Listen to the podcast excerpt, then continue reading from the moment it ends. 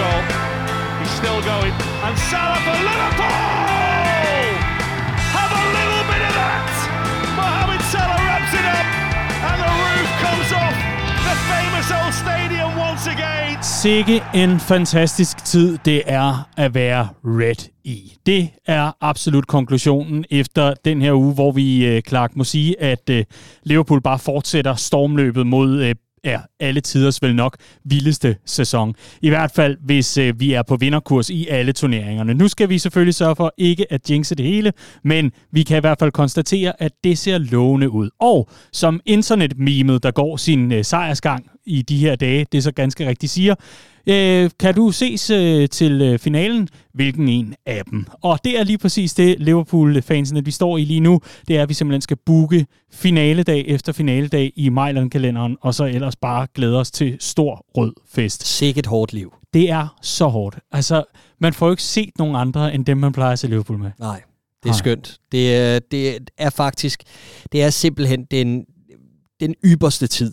Det her, når man sådan kan kigge frem mod målstregen er i sigte, men der er så meget i vente, inden vi når den fandens målstreg. Og normalt, når man er på det her tidspunkt i sådan nogle sæsoner her, hvor det har været sådan lidt op og ned, og man er blevet ramt af den ene skuffelse efter den anden som Liverpool-fan gennem årene, jamen så når man det her punkt omkring maj måned og tænker, nå, det bliver jo også meget godt med den sommerferie, og sådan har man det jo bare slet ikke i år. Det er helt vildt, så sulten man er på mere, og så meget man glæder sig til næste gang, man skal se det her vidunderlige fodboldhold. Og det er den ene ting. Den anden ting er, noget andet er at være sulten og at glæde sig til for eksempel en finaledag den 28. maj, når Liverpool møder Real Madrid i Champions League-finalen. Det kan vi lige tale om lige om lidt, Clark.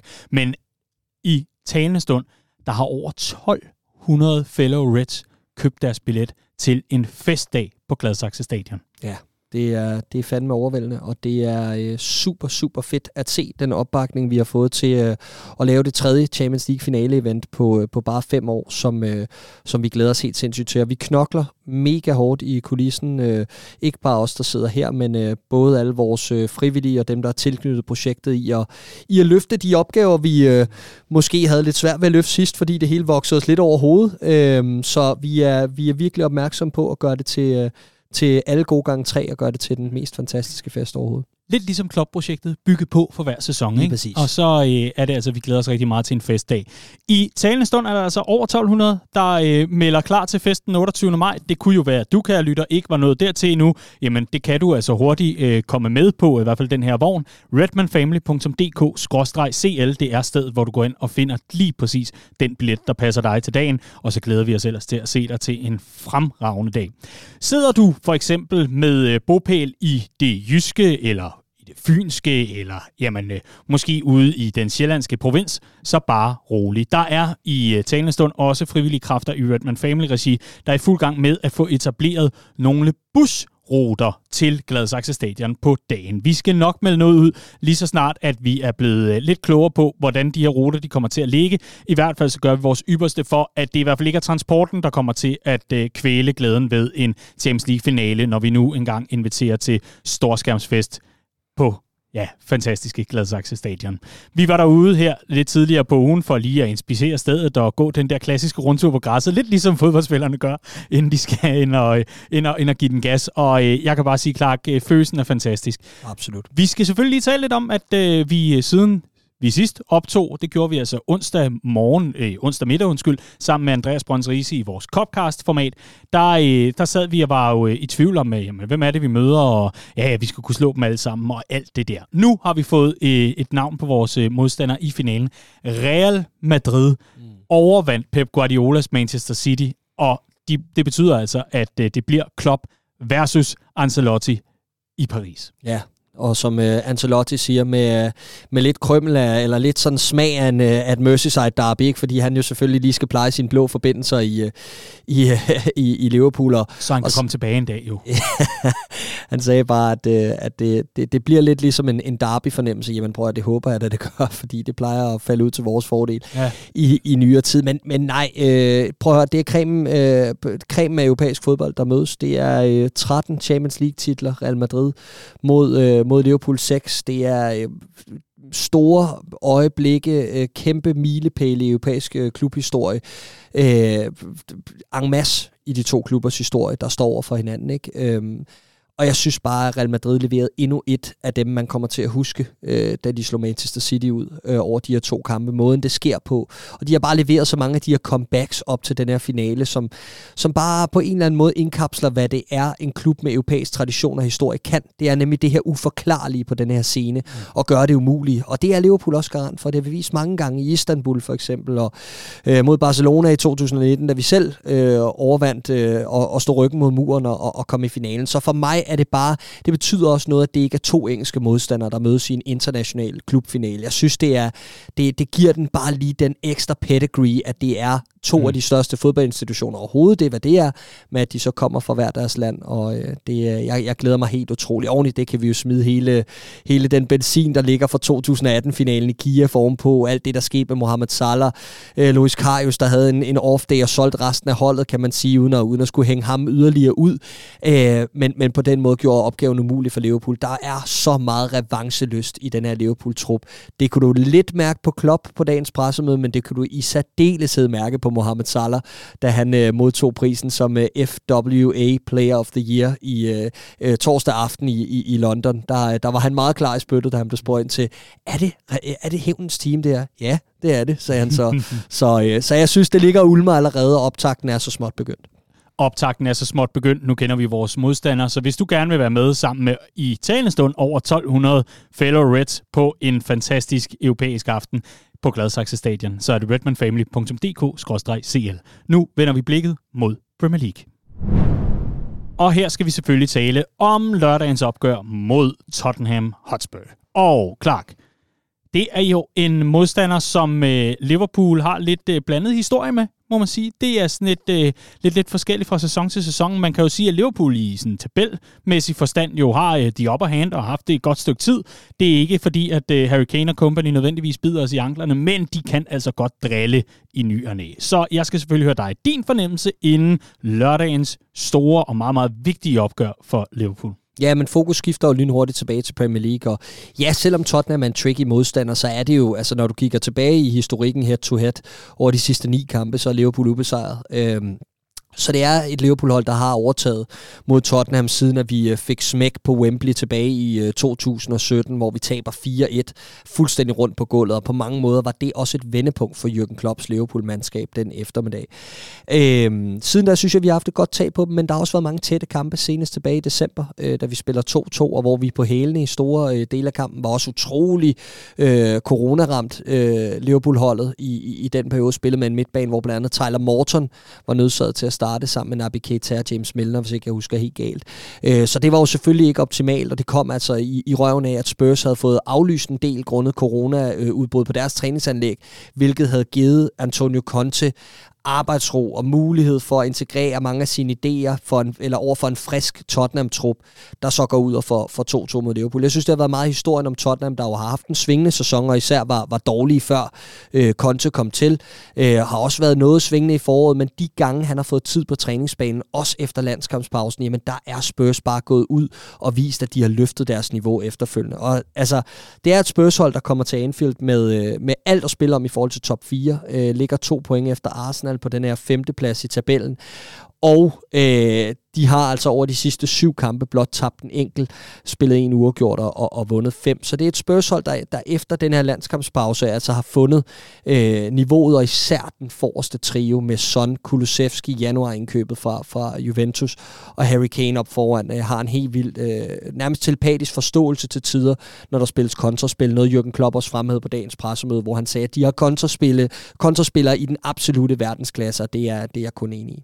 Og det er jo ikke nødvendigvis gode nyheder for en Liverpool-defensiv Odervas. Altså, har du tiltro til, at Jürgen Klopp og trænerteamet får sat holdet ordentligt op i forhold til den kontratrussel, der ligger og lurer? Absolut, men derfra til at få dem sat ordentligt op, kan der også bare være så meget friskhed og kvalitet, der kan...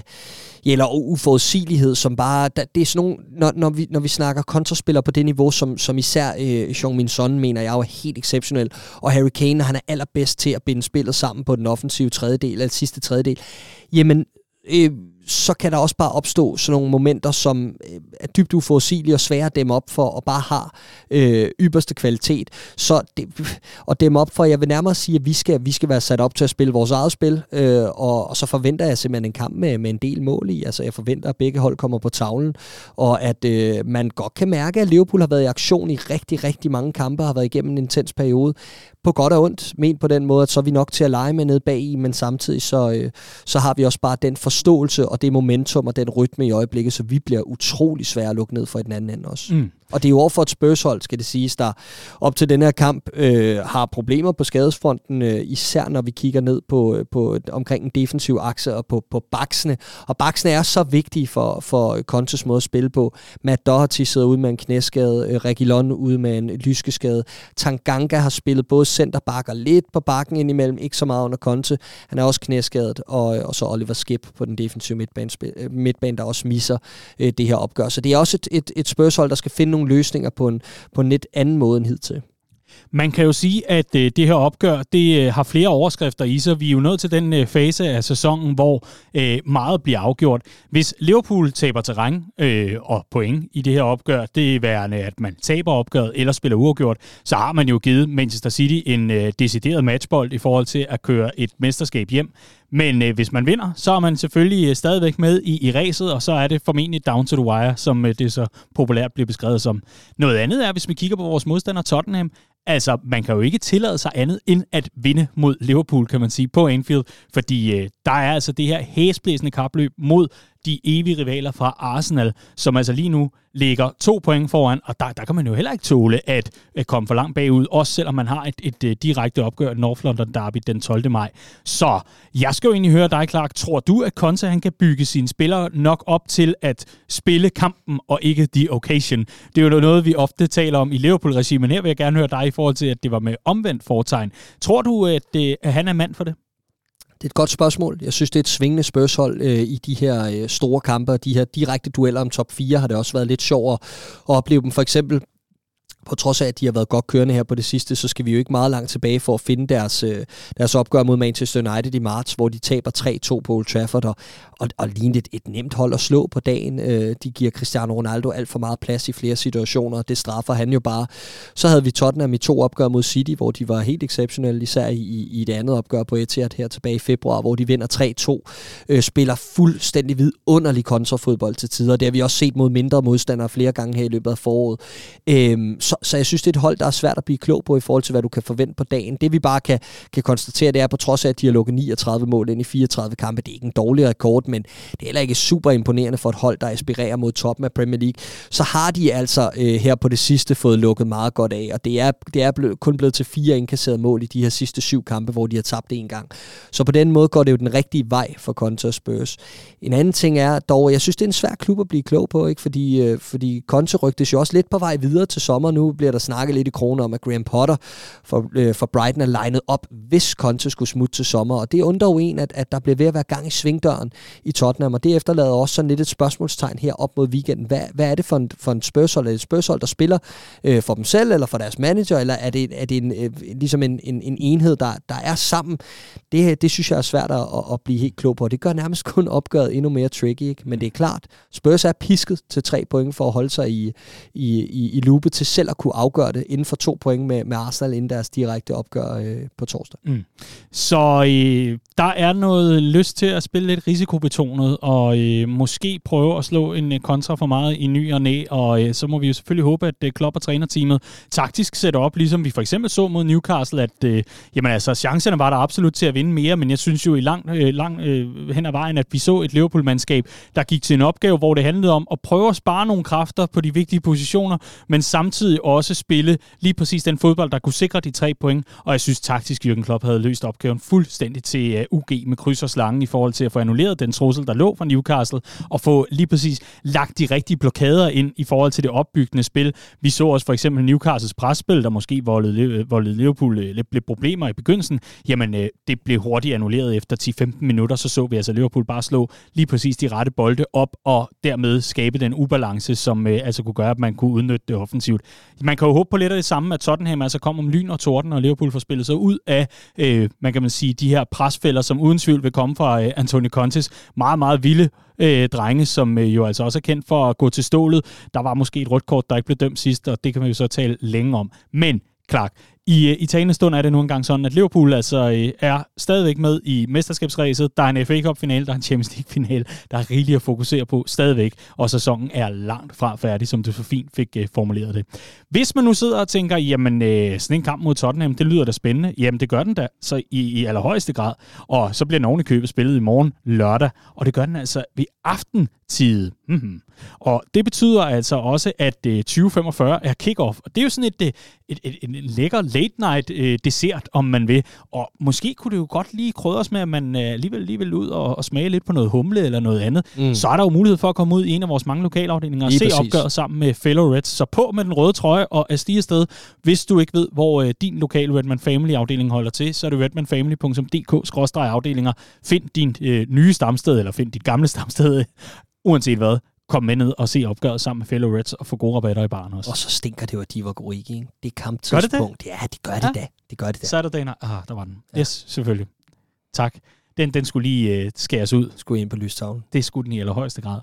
Og det håber jeg også, Liverpool gør lørdag aften, og det er altså et superspændende opgør. Så glæder vi os så til få dage efter at se Steven Gerrard tage imod Liverpool, og forhåbentlig indkassere sit livs røvfuld med Villa til den tid. Men det er altså midtugekampen i den kommende uge. Altså igen, den der kalender, der skal gå op, det er den 7., den 10., den 14., den 17., den 22., den 28. Mm. Hold op, der er meget fodbold. Ja, det er fantastisk. Det er fantastisk. Clark, har du en pointe eller to, eller skal vi sige, at det var det, og så glæder vi os til morgendagens opgør og en fremragende weekend med meget mere spænding? Nej, jeg vil egentlig lade det være the final note, og så lad os få 3 point. Lad os gøre det. I hvert fald så er vi enormt glade for, at du vil bruge lidt af din tid sammen med os her i CopTalk. Rigtig god weekend.